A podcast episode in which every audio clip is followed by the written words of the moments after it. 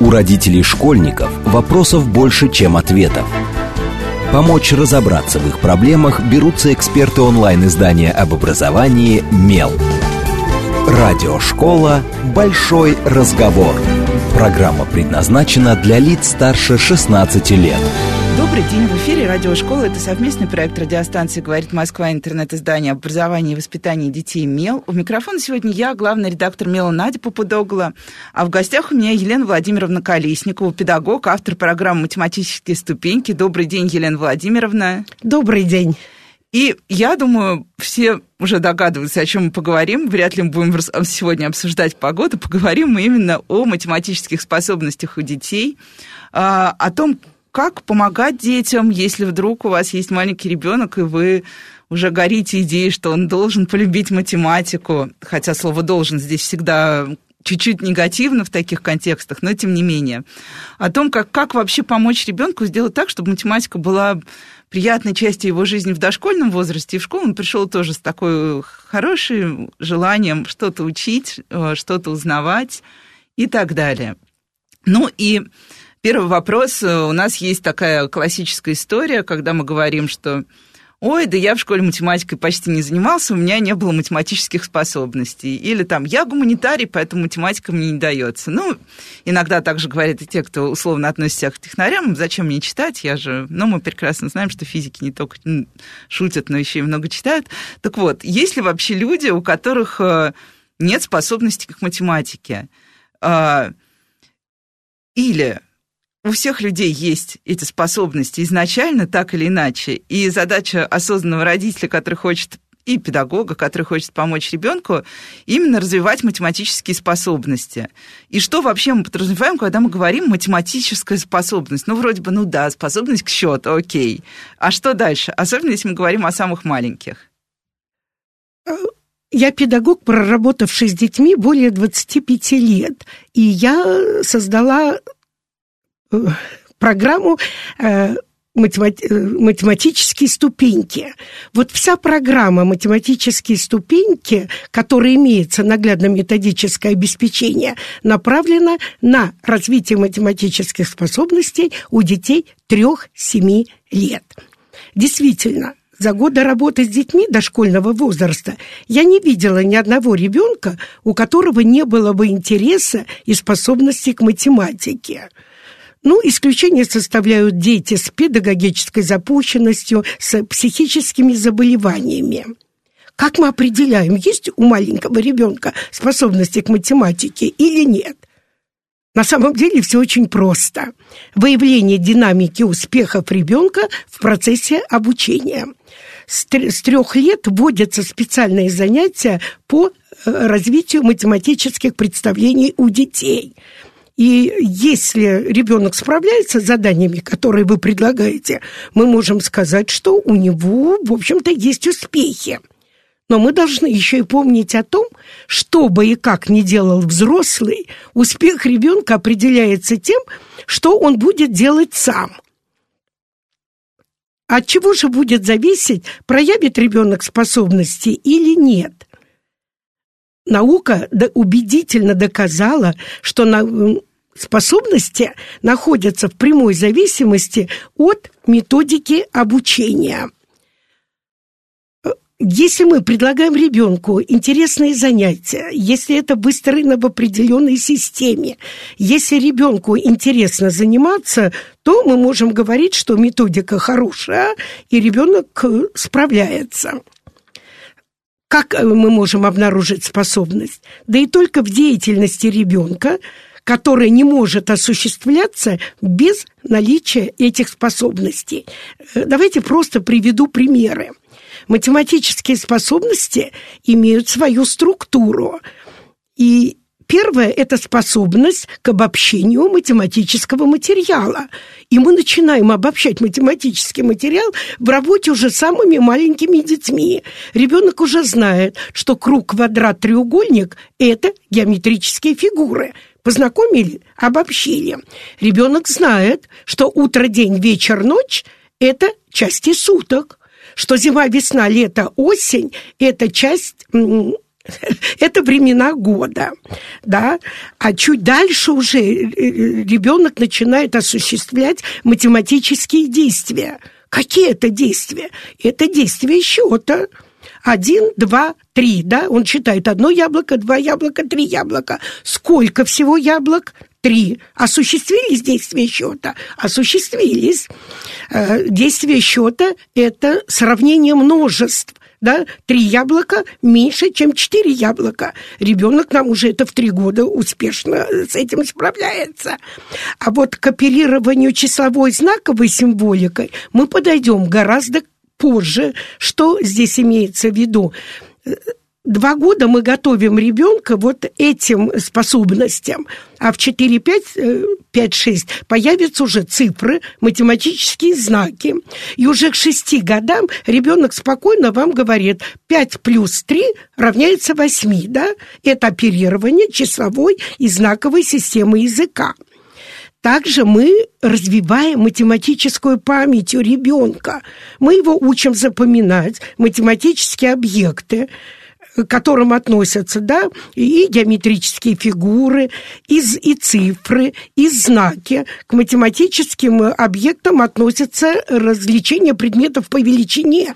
Любой предмет – это э, математический объект. Посмотрите, елка высокая и елка низкая – Э, э, да, и ребенок должен запомнить, какими словами мы это определяем. Посмотрите, дорога, шоссе широкая, а, дорога, а тропинка узкая, да, это тоже математические понятия, широкий и узкий. И это э, главное вот эти умения ребенок должен произвести в созданной математической обстановке. Поэтому все дошкольное образование, и не только моя программа «Математические ступеньки», у нас очень много пособий по математике, и они все направлены на развитие математических способностей. Ну и тут логично а, вспомнить всех современных родителей, особенно городских, которые, как только родился ребенок, покупают сразу массу развивающих игрушек – и я думаю, те, у кого сравнительно недавно были маленькие дети, или кто заходил хоть раз в магазин игрушек для самых младших, видели, что любая черепаха будет усеяна цифрами, чтобы ребенок начинал запоминать цифры буквально вот с с того возраста, когда он пополз, наверное, увидел первый раз эту черепаху и заметил ее. А на самом деле, насколько вообще важно, чтобы вот в этом детском пространстве, в котором дети существуют, играют в саду или дома или а, было много вот какой-то условной этой математической атрибутики, потому что иногда ты приходишь, и у людей там и кубики Зайцева, и таблицы умножения, но он же просто, и ты спрашиваешь, зачем столько всего, и тебе говорят, но он будет смотреть, он все запомнит, и в школу пойдет уже с таблицей умножения. А, плюс ко всему сейчас есть такой тренд, что детей учат, даже самых младших, есть курсы логики для четырехлеток специальные. Плюс ко всему все родители вводят шахматы, потому что считается, что шахматы это тоже часть какого-то такого вот этого глобального математического знания, которое потом будет гарантией успеха. Вот это все нужно действительно? Или можно как-то чуть-чуть расслабиться, что ли? Однозначный ответ – да. И я скажу почему. Если речь идет о всестороннем развитии ребенка, и чтобы понять, что его интересует, и что ему больше нравится в детском саду и дома, должны быть атрибуты по различным видам деятельности. Вот как и в каждом детском саду, что у нас есть? Мы их уголками называем. Уголки, в которых э, размещены книги, да, интерес ребенка к книге. Он пошел к книге. Спортивный уголок, мячи, прыгалки, мячики, кегли. Он очень любит попадать в цель. Пусть это будет. Есть уголок для рисования если ребенок рисует, уже в 3-4 года создает какие-то интересные произведения, мы можем сказать, что у него интерес к рисованию. Конечно, в каждом детском саду есть и математический уголок, в котором размещаются, давайте, соответственно, возрасты, возрасту. Да, мы живем, конечно, в цифровом мире, и современный ребенок э, окружен цифрами. Посмотрите, на пути телевизора цифры.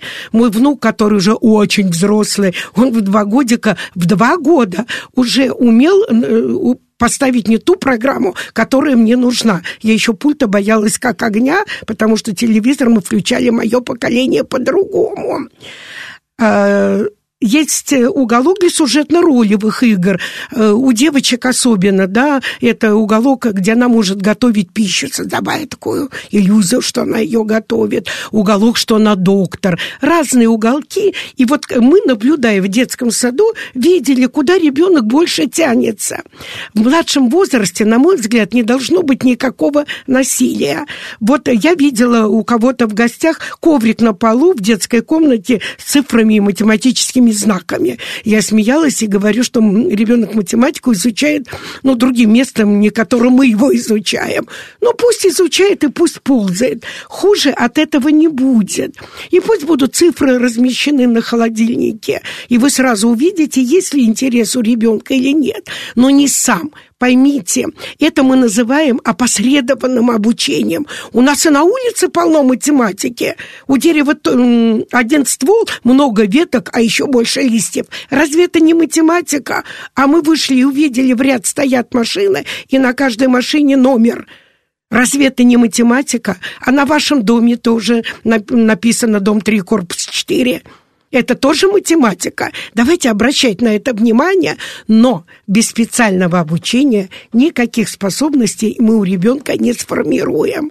Мне очень понравилось высказывание Осмолова раньше он был директором Федерального института развития образования, когда его спросили, как определить, какие способности есть у ребенка. Он очень мудро, на мой взгляд, ответил. Ориентируйтесь на интересы ребенка. Ребенок будет долго заниматься тем, что ему интересно. Но я на, э, очень много читала, провела курсов на э, лекции на курсах по повышению квалификации педагогов и всегда говорила, есть способности к математике, нет способности к математике. Мы должны их развить, потому что математика что делает, как говорил Ломоносов? Ум в порядок приводит. Как она его приводит в порядок? Да у каждой птички две лапы, у каждого животного четыре лапы у жука 6 лап, у паука 8, да, привели в порядок. Мы, э, нам цифры помогают ориентироваться и на какой нам автобус надо сесть, правда? Или на 5, или на автобус номер 555. Без этого не обойтись. Но да, но это знание такой как бы элементарной математики, которая помогает нам сориентироваться и пойти налево или направо, по ступенькам спуститься вниз или подняться наверх. В математику включено такое понятие, как ориентировка в пространстве. Посмотрите, она начинается у малышки очень рано. Возьми ложку в правую руку. Одень кроссовку одну на правую ногу, вторую на левую ногу. Посмотри вперед. Самым трудным для детей дошкольного возраста является ориентировка по отношению к другому лицу. Да? Если э, Наверху у нас всегда будет солнце и земля, правда? Ну, небо и земля. А вот слева и право с предметами происходят удивительные вещи, и мы уделяем этому большое, большое внимание. Я смотрю в окно и говорю, оно у меня впереди.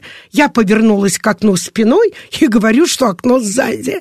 Дети сначала не понимают, что произошло. Почему вдруг я сказала, что окно впереди, а когда я к нему повернулась спиной, окно стало сзади. Будем это заниматься, и это тоже способность ориентироваться в окружающем мире. Поэтому будем заниматься. Ну, еще раз я повторюсь, что без специального изучения. Помните, я вам сказала, что развитие способностей находится в прямой зависимости от методики обучения. Хорошая методика нам и подготовит ребенка, и разовьет у него математические способности. Вопрос Паша про шахматы. Вы знаете, здесь никто вам не может дать точного ответа. Учитывайте интересы ребенка. Конечно, интересная игра. Очень многому можно научить. Ну, наверное, это какой-то сегодняшний тренд. Э, просмотрела все в интернете. Одни предлагают в 3-5 лет начинать учить, другие предлагают начинать с 5 лет учить. А одни специалисты считают, что надо не в группе учить, потому что в группе нельзя научить в шахматы играть. Нужно только индивидуальное обучение. Но здесь еще раз говорю, что э, выбор за вами и за ребенком. Вы его усадили за шахматы, а может быть из него выйдет потом хороший пловец, музыкант или художник. Чего будем мучить? Давайте ориентироваться все-таки, как сказал Осмолов, на интересы ребенка. И тут, да, я вспоминаю свою историю, потому что мы учили ребенка с четырех лет шахматом. Ну, не столько учили, у него был кружок в детском саду, и он с удовольствием на него ходил, то есть не было никакого сопротивления, с удовольствием играл со всеми нами в шахматы. А потом оказалось, что он просто любит нарды, а шахматы он играл, потому что мы играли с ним в шахматы, а не в нарды. И когда я его научил играть в нарды, он сказал, мама, это же намного веселее. Я говорю, ну, возможно. Но все родители уже, и нам постоянно это повторяют, э, сейчас вся, мне кажется, более-менее такая гуманная педагогика рассказывает нам, что когда мы учим ребенка, то то, как мы с ним занимаемся, должно соответствовать его возрасту, что у детей есть разные формы ведущей деятельности, для дошкольников это как раз игровая. И э, она тоже меняется в зависимости от взросления ребенка. Вот как э, по возрастам отличается то, чему, как учат детей математике? Вот, например, приходит ребенок в детский сад, и ему начинают, да, что-то объяснять. Мы уже поняли, в принципе, про первичный, там, про фигуры, что... Но если конкретнее, как вот именно все по возрастам распределяется? По возрастам все распределяется очень просто. Я сейчас расскажу о детском саде, потому что все равно родитель, занимающийся с ребенком, он перенимает методику детского сада. Надо посмотреть на программы воспитания и обучения в детском саду, которых на сегодняшний день очень много.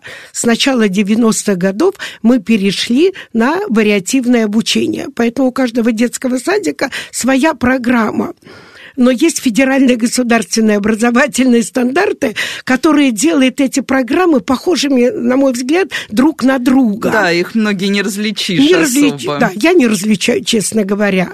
Э, разница, знаете, вот на мой взгляд, в чем? В э, подходе ну вот кто же математики, да, программу пишут авторы, потом создается организационно-методическое сопровождение к реализации данной программы. Программа нам рассказывает, что делать. Но по одной программе работать просто нельзя. Она дает вам разобраться в сложном, в сложном сплетении, что же такое математика. Для них математика – это счет до 10 для, для других до 20, для третьих до 100.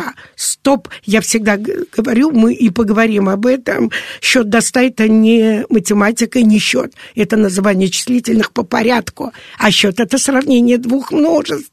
Поэтому Понимаете, программы вообще ориентируются на те научные исследования, которые проводятся и которые определяют, что мы даем в 3-4 года, что мы даем в 4-5, что мы даем в 5-6 и что мы даем в 6-7. Вот э, у меня книги называются я, э, по математике, по возрастам. 3-4 года я начинаю считать. 4 5 детям, я считаю до 5, 5-6 лет, я считаю до 10, 6-7 лет, я считаю до 20. Но это условное название книги, потому что там очень много других задач. Там и состав числа из двух меньших, там и решение арифметических задач. Просто загляните в программу, если вы занимаетесь ребенком дома, чтобы понимать, что включает в себя дошкольная математика. Да и, конечно, и приемы будут разные. Э, просто приведу пример, как бы вот малышка мы даем сказку «Три медведя», да? Папа большой, медведица поменьше, а Мишутка совсем совсем маленький, а у них три кроватки. А кроватки какого размера? Кроватка большая Михаила Ивановича, поменьше Настасьи Петровны. И самая маленькая Мишуткина, также с тучиками, с чашками совсем. То есть педагоги, и, и как я автор и разработчик программы, мы ищем э, э, такие вот интересные подходы к ребенку. Поможем зайчику разложить морковки в корзинку, да, в большую большие морковки, в маленькую поменьше, да. Метод практических заданий. Мы должны помнить, э, что включает в себя себя методика, да, методы и приемы обучения. Метод словесный, наглядный и метод практических заданий. Если вы будете только говорить, он ничего не поймет. Если вы еще покажете, он как-то запомнит. А если он сделает, то он поймет. Э, понятно, да? И в любой комплексной программе, которую вы изучаете в детском саду, э, есть э, раздел, не забывайте его прочитать, он называется «Возрастные особенности ребенка. И с точки зрения психологии, и с точки зрения разработчиков математики, нам говорят, что ребенок 3-4 лет способен дифференцировать предметы по величине, цвету и, ориентир... и ориентировке в пространстве. Вот просто приведу как бы примеры. Вот по величине я вам уже проводила, да, елочка высокая, елочка низкая.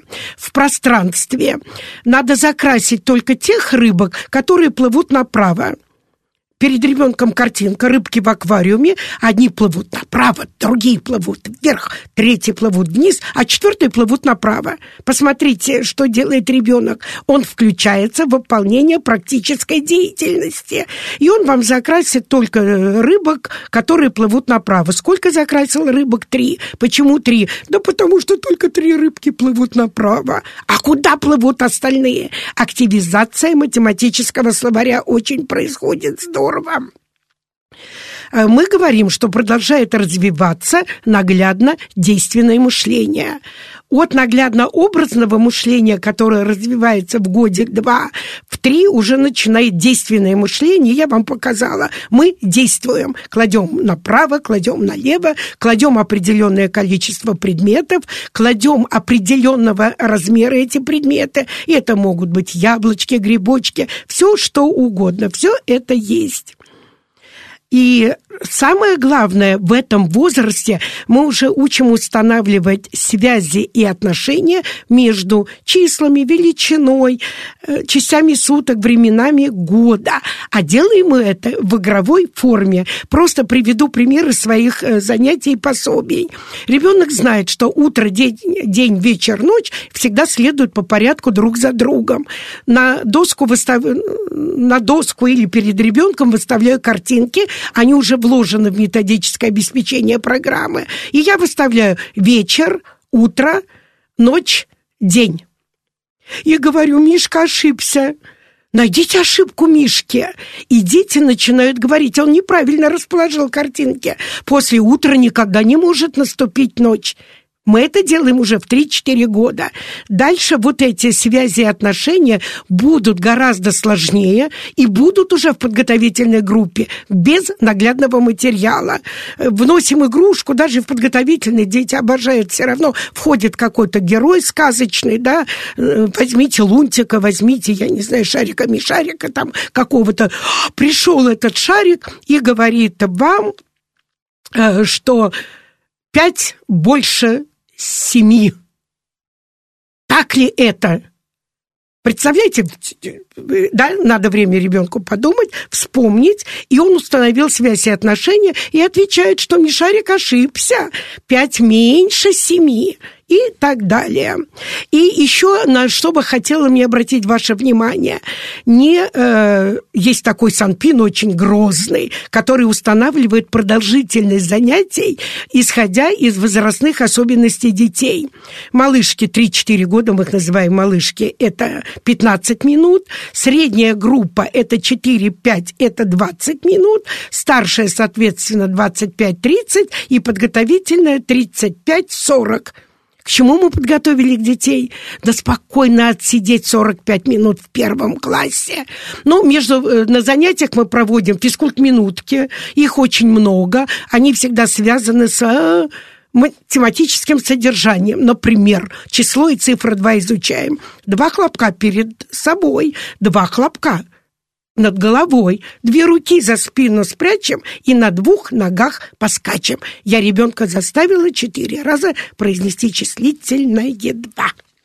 Ну и сейчас мы прервемся на короткие новости, посчитаем, сколько минут они займут. С вами Радиошкола, не отключайтесь, продолжим разговор. У родителей школьников вопросов больше, чем ответов. Помочь разобраться в их проблемах берутся эксперты онлайн-издания об образовании «Мел». Радиошкола «Большой разговор».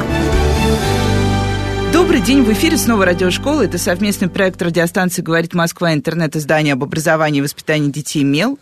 У микрофона сегодня я, главный редактор «МЕЛ» Надя Попудогла. В гостях у меня Елена Владимировна Колесникова, педагог, автор программы «Математические ступеньки». Добрый день еще раз, Елена Владимировна. Добрый день. И обсуждаем мы сегодня, как развивать математические способности дошкольников, что это, как заниматься с детьми, что делать. И уже в первой половине мы много раз упоминали методические пособия, программы и так далее. Ну и давайте поговорим о том, что такое, собственно, программа «Математические ступеньки», э, что они сейчас в себя включают. Потому что я знаю, что эту программу вы разрабатывали очень долго, она очень объемная. Она, очевидно, я уверена, она много раз вами менялась, потому что нет ничего статичного в этом мире, когда мы учим детей. И я читала в одном из интервью, что вы говорили, что вы старались в ней собрать опыт, традиции и инновации. Вот что, как это получилось, что это за такой микс? И что такое вообще ступеньки? Спасибо за интересный вопрос. И надеюсь, что будет такой же интересный ответ. Математические ступеньки на сегодняшний день – это авторская педагогическая технология, на создание которой мне понадобилось более 20 лет.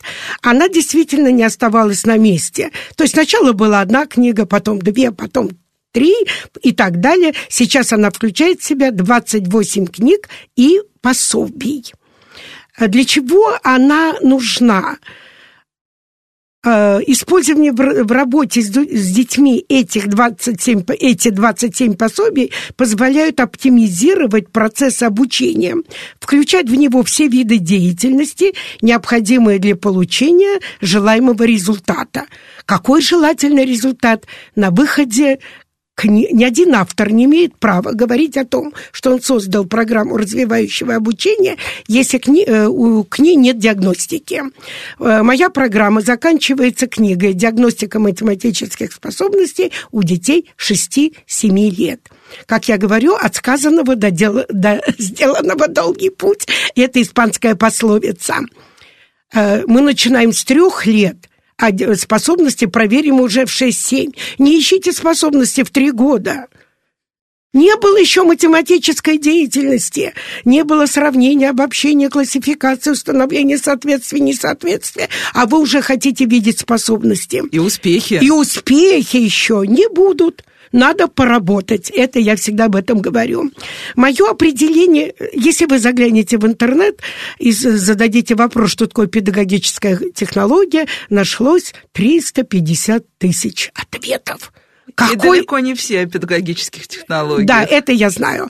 У меня есть мое определение, и очень, честно говоря, надеюсь, что оно когда-нибудь войдет в словарь профессиональных терминов или, как теперь модно говорить, тезариус.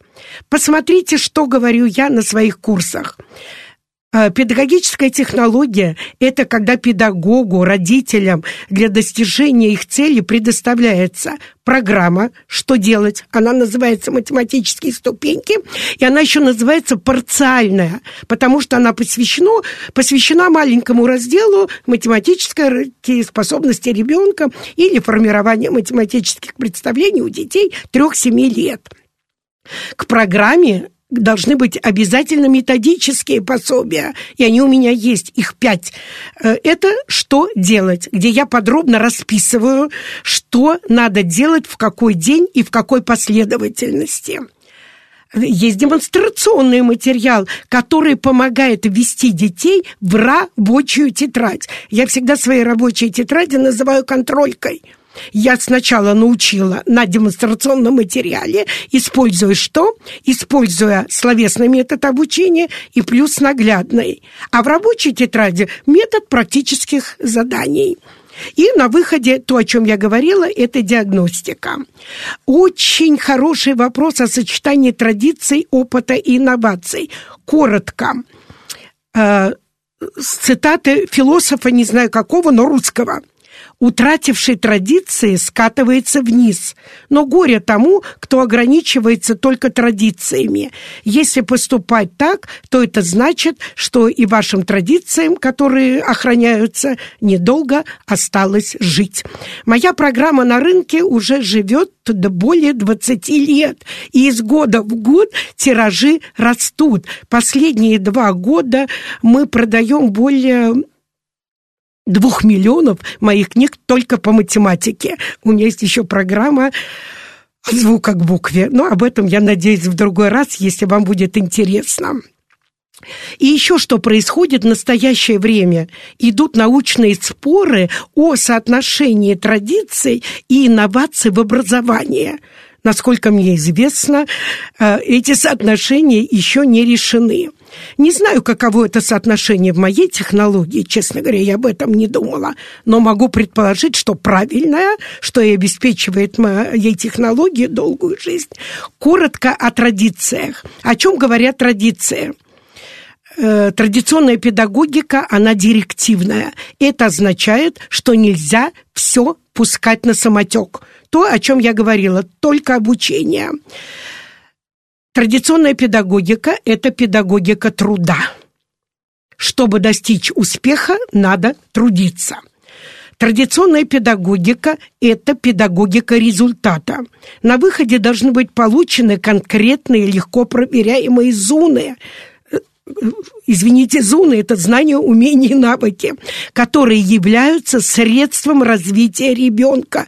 Сейчас мы часто говорим, что как бы э, знания не нужны. Как это знания не нужны? Мне говорят, что знания все есть в интернете. Да, они в интернете, но они должны быть у вас в голове. Это мое глубокое мнение. И э, традиционная педагогика – это педагогика опыта, отбора наиболее продуктивных, оптимальных решений. Скажу вам, что я смелилась издать, э, предложить к изданию свое первое пособие после 20 лет опробирования этих рабочих листов на детях. Что такое опыт? Опыт очень хорошо сказал Ожогов – Истина – это то, что выдерживает испытание опытом, и опыт ценнее тысячи мнений, рожденных воображений. Да, мои книги, первые три книги я вообще на них писала из опыта работы, из опыта работы. Потом мы решили почему-то это не писать, а думаю, что зря. А, очень люблю цитат Тут Татьяна Ткаченко, многим она известна, это моя коллега, мы с ней вместе читали лекции в Институте открытого образования, и она э, очень здорово написала, у меня так не получается. Делиться с коллегами опытом стоит лишь тогда, когда он длительный, успешный, критически осмысленный, научно систематизированный и доступно изложен. Вот я считаю, что это все есть в моей технологии. И э, поговорим об инновациях. Да, инновации. Инновации очень интересно. Э, я сама не знала, что у меня технология инновационная. Расскажу почему. Потому что я работала тифлопедагогом, знаете, да, это человек, который работает... Я работала с детьми с нарушениями зрения. И мы через развитие познавательной деятельности шли к развитию зрительных функций. Должность была новая, введена в 1975 году. Я получила второе высшее образование по специальности тифлопедагогика. И нам очень хорошо сказали, вы через развитие познавательной деятельности должны идти к развитию зрительных функций. Ба, чего такое, не знаю. И мы стали э, создавать рабочие листы для занятий детьми. Просто приведу один пример. Повышению остроты зрения способствуют цвета красный, желтый, оранжевый, три цвета. Мы предлагаем ребенку закрасть только большие круги, закрасть только цифру, которая э, обозначает количество предметов 3. То есть вошли в рабочие тетради занятия по закрашиванию. Мы должны были э. Э, развивать зрительное внимание на количественную характеристику предметов. Что это такое? Закрасть только те предметы, которых по три. А там еще еще группа 4 предметов, 5 предметов и один. Ребенок закрашивает э, 3 предмета. Что он сделал? Он сориентировал зрительное внимание на количественную характеристику предметов. Ну, это и есть развивающее обучение. Об этом я узнала потом. А вообще, что такое инновация? Это закономерный процесс в развитии современного образования. Для чего нам нужны э, инновации? Да потому что они создают основу конкурентно, конкурентности на рынке образовательных услуг и определяют направление профессионального роста педагогов, его творческого поиска. Вот чем я и занимаюсь 20 с лишним лет. Я занимаюсь инновациями. И еще о чем я хочу сказать. В начале 90-х, когда началась перестройка, то она коснулась и образования. И мы с учебно-дисциплинарной модели стали переходить на модель развивающего обучения, разработанную Илькониным и Давыдовым. Мне очень приятно, что я была, ну вот у истоков этого перехода. Наука сказала, что переход от одной модели к другой проектируется учебниками.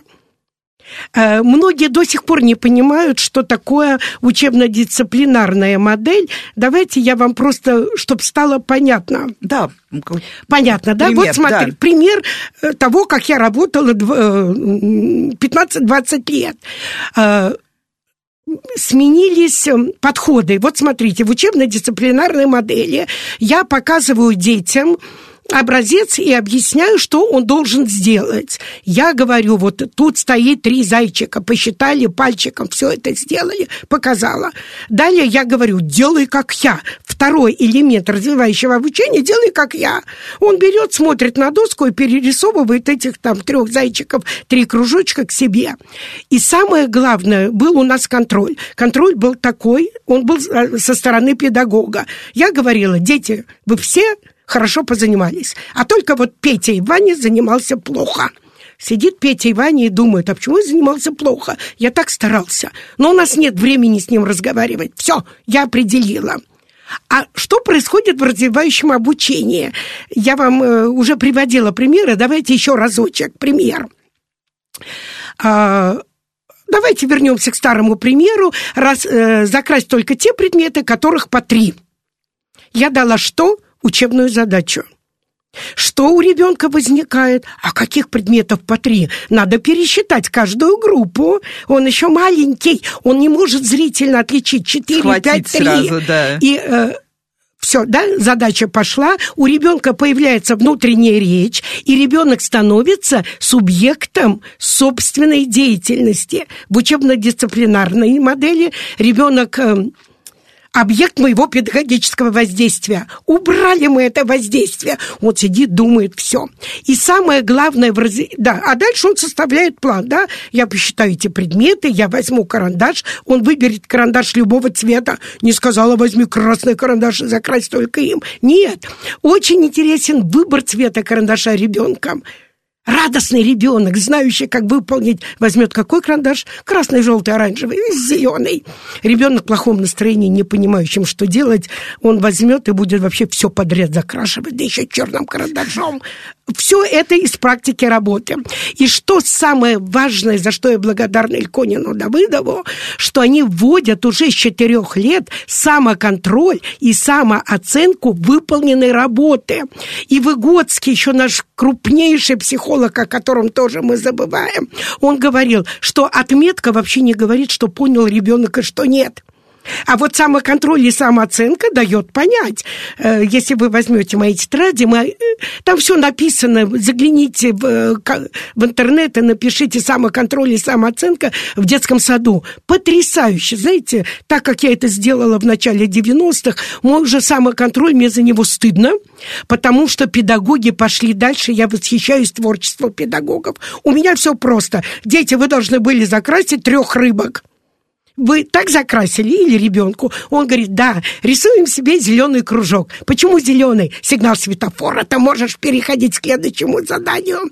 Если ребенок выполнил задание, он услышал, закрасил, вот у, в развивающем обучении важно понять учебную задачу. Он понял, что надо закрасить только по три. В четыре года ребенок часто, он услышал слово «закрасил», схватил карандашик и закрасил и всю картинку. все подряд. Подряд. Да. Но будем формировать. К, э, к шести годам это потрясающе. Уже дети сами понимают и оценивают. Есть самоконтроль по словесной инструкции, есть самоконтроль по зрительному образцу. Э, времени нет, читайте, у меня все это написано в рубрике от автора. Там все русским языком хорошим написано. И что еще, что я вижу, делают педагоги дальше? Теперь появилось модное слово рефлексия. Они как бы рефлексируют. Они, я не спрашиваю ребенка, почему он не выполнил задание. А педагоги что делают? Они спрашивают, а как ты думаешь, почему ты не выполнил задание? Тебе не хватило времени или ты этого не знал? Давайте поговорим с ребенком. Это будет еще лучше. Э, понятно, да? Изменились просто действия и подходу к ребенку. И я думаю, вот что если бы я инновации не внесла, а сделала бы книги, как я работала, и не была тифлопедагогом, то у книг не было бы такой долгой жизни. Ну и тут очень интересно, потому что сейчас многие родители сожалеют, потому что некоторое время назад, например, в Москве было достаточное количество школ, которые занимались с младшими тоже по системе Ильконина Давыдова. Сейчас этих школ остались, насколько я помню, ну их можно пересчитать. Есть, у меня у подруги внук учится. Да, ну, по в такой школе на Кутузовском. Вот Кутузовский и еще две школы, кажется, сейчас официально занимаются в началке по Ильконину Давыдову. А всем остальным детям начинают с первого класса ставить наши классические 2, 5 и побежали дальше. А, я спрошу вот про школу, про начальную, потому что очень часто так бывает. Да, младшие дети с удовольствием занимаются всем. В детском саду, когда с тобой играют, и тем более, если у тебя любимый педагог, а, воспитатель, все хорошо. Они приходят в школу, садятся, сталкиваются как раз, например, либо с каким-то оцениванием первичным, негативным, либо ребенок чувствует, что все успевают, например, а он не успевает. А это для маленьких детей большой стресс. Все дописали, уже там три строчки исписали цифра один, а он все на первой а, по какой-то причине. Вот а, в какой-то момент очень многие взрослые люди, даже вспоминая себя в школе, говорят, что мы потеряли, мне расхотелось вообще заниматься математикой. Вот если мы видим на младших, еще не на тех, у кого уже сформированные какие-то желания и представления, если младшие в школе начинают терять интерес, желание, говорят, математика мой самый нелюбимый предмет. Что здесь можно еще сделать? Так, чтобы вернуть ребенка к любви. Ну, наверное, найти причину. Вот одну из причин вы назвали, да, что он просто не успевает. Могу предположить, что это немножко вина родителей. Они упустили дошкольный возраст. Понятно, да? Ну, потому что, да, формально ребенок на самом деле должен быть готов. Конечно, мы же говорим о э, психо- готовность к школьному обучению. И она определяет, э, говорит о том, что ребенок это должен как бы уметь. И школьные учебники, они уже ориентированы на то, что ребенок умеет. А, хуже всего, знаете, вот вы рассказали одну историю, а мне учителя, ко мне в моей я еще работала 6 лет в группах по подготовке детей к школе, и учителя начальной школы школы приводили ко мне детей на мои занятия по математике и грамоте. И они рассказывали очень интересные истории, что происходит с детьми, у которого форсировано в дошкольном возрасте математическое развитие. Он, а ему в школе неинтересно, потому что скучно, он все знает. Конечно. Ему скучно. А с этим ребенком происходит уже беда. В первом классе скучно, он год э, поскучал, был самым умным, он переходит во второй класс, а там уже надо работать. Ему этих знаний, которые дали до школы, э, хватило только на первый класс. Дети в первом классе усердно учатся, занимаются, и они лучшие из лучших во втором. А этот ребенок уже не хочет заниматься. Это тоже проблема детей, которые знают хорошо. Здесь что вот как бы можно сделать? Ну, первое, тогда, если вы так хорошо подготовили ребенка, ищите школу, где дети сильные по такому же уровню. В школе же дети проходят собеседование, там все. Э, мы много говорим об индивидуальном подходе, да. Ну, в классе 30 человек, учителю очень сложно. Э, приведу просто пример как бы своей практики когда у меня был очень умный мальчик, который мне мешал на занятиях в группе 5-6 лет. Я только учу детей там считать, знакомлю с цифрами. Он уже все знает, он через 5 минут все сделал. Я прошу маму забрать ребенка. Мешает на занятиях самый умный. Если ребенок плохо знает, он ждет помощи, ты к нему подходишь, ты ему помогаешь. Но, как правило, ты выравниваешь группу через 2-3 занятия. И я, Сема, помню до сих пор этого имя мальчика, и я маму прошу его не водить в мои группы. Ко мне в группы. Мама говорит, Илья Владимировна, ну он вас так любит и хочет ходить, я буду его водить. Я подзываю Сему на следующее занятие и говорю, Сем, ну попроси маму тебя не водить. Ну что тебе тут с ними вот делать? Ты у нас тебе такой скучно. умный. Знаете, что мне это Сема заявил? Это 2003 год. Вы в работе со мной должны осуществлять индивидуальный подход. Ха-ха.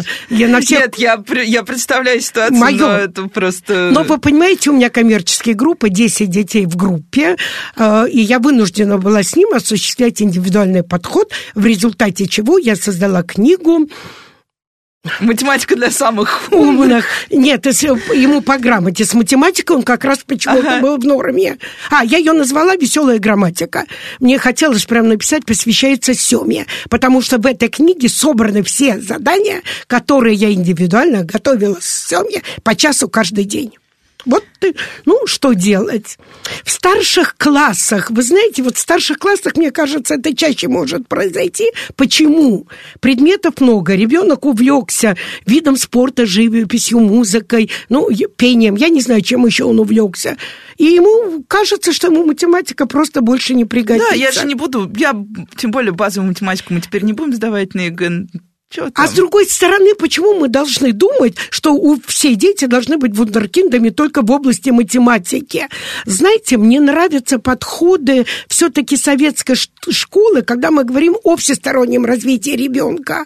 У нас занятия по математике, два занятия по физкультуре, три занятия по развитию речи, у нас занятия по искусству, да, по творчеству, лепка, аппликация, рисования.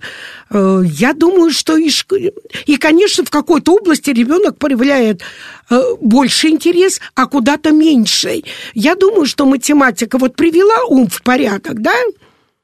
Ты не заблудишься и найдешь свой дом, ты сядешь на нужный автобус, э, ты в уме там... Поймешь, на... что такое третий поворот направо. Да, да, именно направо. Вспомните, как мы объясняем дорогу, да? Мы встаем на это место и говорим, идешь прямо, повернул направо, потом повернул налево, и в этом принимают участие руки.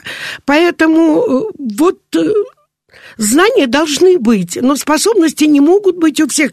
Я вот не умею петь, да, но я хорошо пишу книги. Я не понимаю, как я читаю лекции по 4-6 часов, а по караоке я не могу петь песню. Я не успеваю за движущей строкой. Мне это в голову не приходит. Ну, я владела хорошо другой профессией. Поэтому вот давайте в дошколке, в начальной школе выучи математику как надо, чтобы не было ни троек, ни двоек, главное, по ней. Пусть будут четверки и пятерки. А в итоге у меня тоже по математике были тройки, четверки, а вот по литературе были одни четверки и пятерки. Я, вот хоть вы сказали, да, я гуманитарий. Я же не пошла в технический вуз, а закончила два педагогических. Поэтому, наверное, не надо на этом сильно зацикливаться, чтобы это было. Есть, мы же по телевизору в программе, да, лучше всех видим уникальных детей. Ну, ну мы же... видим и уникальных спортсменов, и уникальных да, музыкантов. И не всегда это, в общем-то, по жизни хорошо. Да, и не всегда Жду следующего люди. вопроса. Ну, на самом деле, у нас уже подходит время к концу, поэтому я задам прям вот короткий вопрос, связанный с...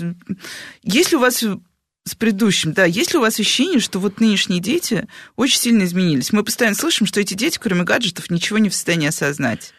Вот если получится прям коротко сформулировать, или все-таки познавательный интерес ребенка, он как был, так и есть. Ну, к сожалению, я думаю, во многом это вина родителей, которые с года-два суют ему в руки гаджеты и все, и не развивают вот, ну, гораздо шире да, время такое. Да, мы, конечно, готовим новые проекты и новое обучение. Будем включать гаджеты, гаджеты и компьютеры. Обязательно все-таки будет, наверное, онлайн-образование. Но я хочу, чтобы оно не было с дошкольниками и в начальной школе. Все-таки ребенок должен, ну, вообще-то мышление свое разбить и не черпать информацию, да, э, в компьютере там и в гаджетах, и в этих играх, когда надо нажимать только кнопку, кнопки. Да, там тоже включаются мыслительные процессы, но если мы поговорим о навыках 21 века, то один из навыков – это развитие креативного критического мышления плюс коммуникация. В работе с компьютером коммуникации нет. А мы сейчас и разрабатывая новые программы, мы говорим о том, что и одно слово о том, что надо развивать критическое мышление, но об этом еще, знаете, кто писал? Об этом писал Ильконин и Давыдов. Что такое критическое мышление? Это надо умение видеть ошибки и их исправлять. Я сейчас над этой э, работаю книгой по развитию критического мышления у детей 5-7 лет. До трех о каком критическом, если нет знаний? Если я еще не знаю, что такое правильно, что такое нет. Ну вот. и тогда в следующий раз, собственно, мы поговорим уже про критическое мышление у дошкольников. Спасибо большое. С вами была Радиошкола. До встречи на следующей неделе.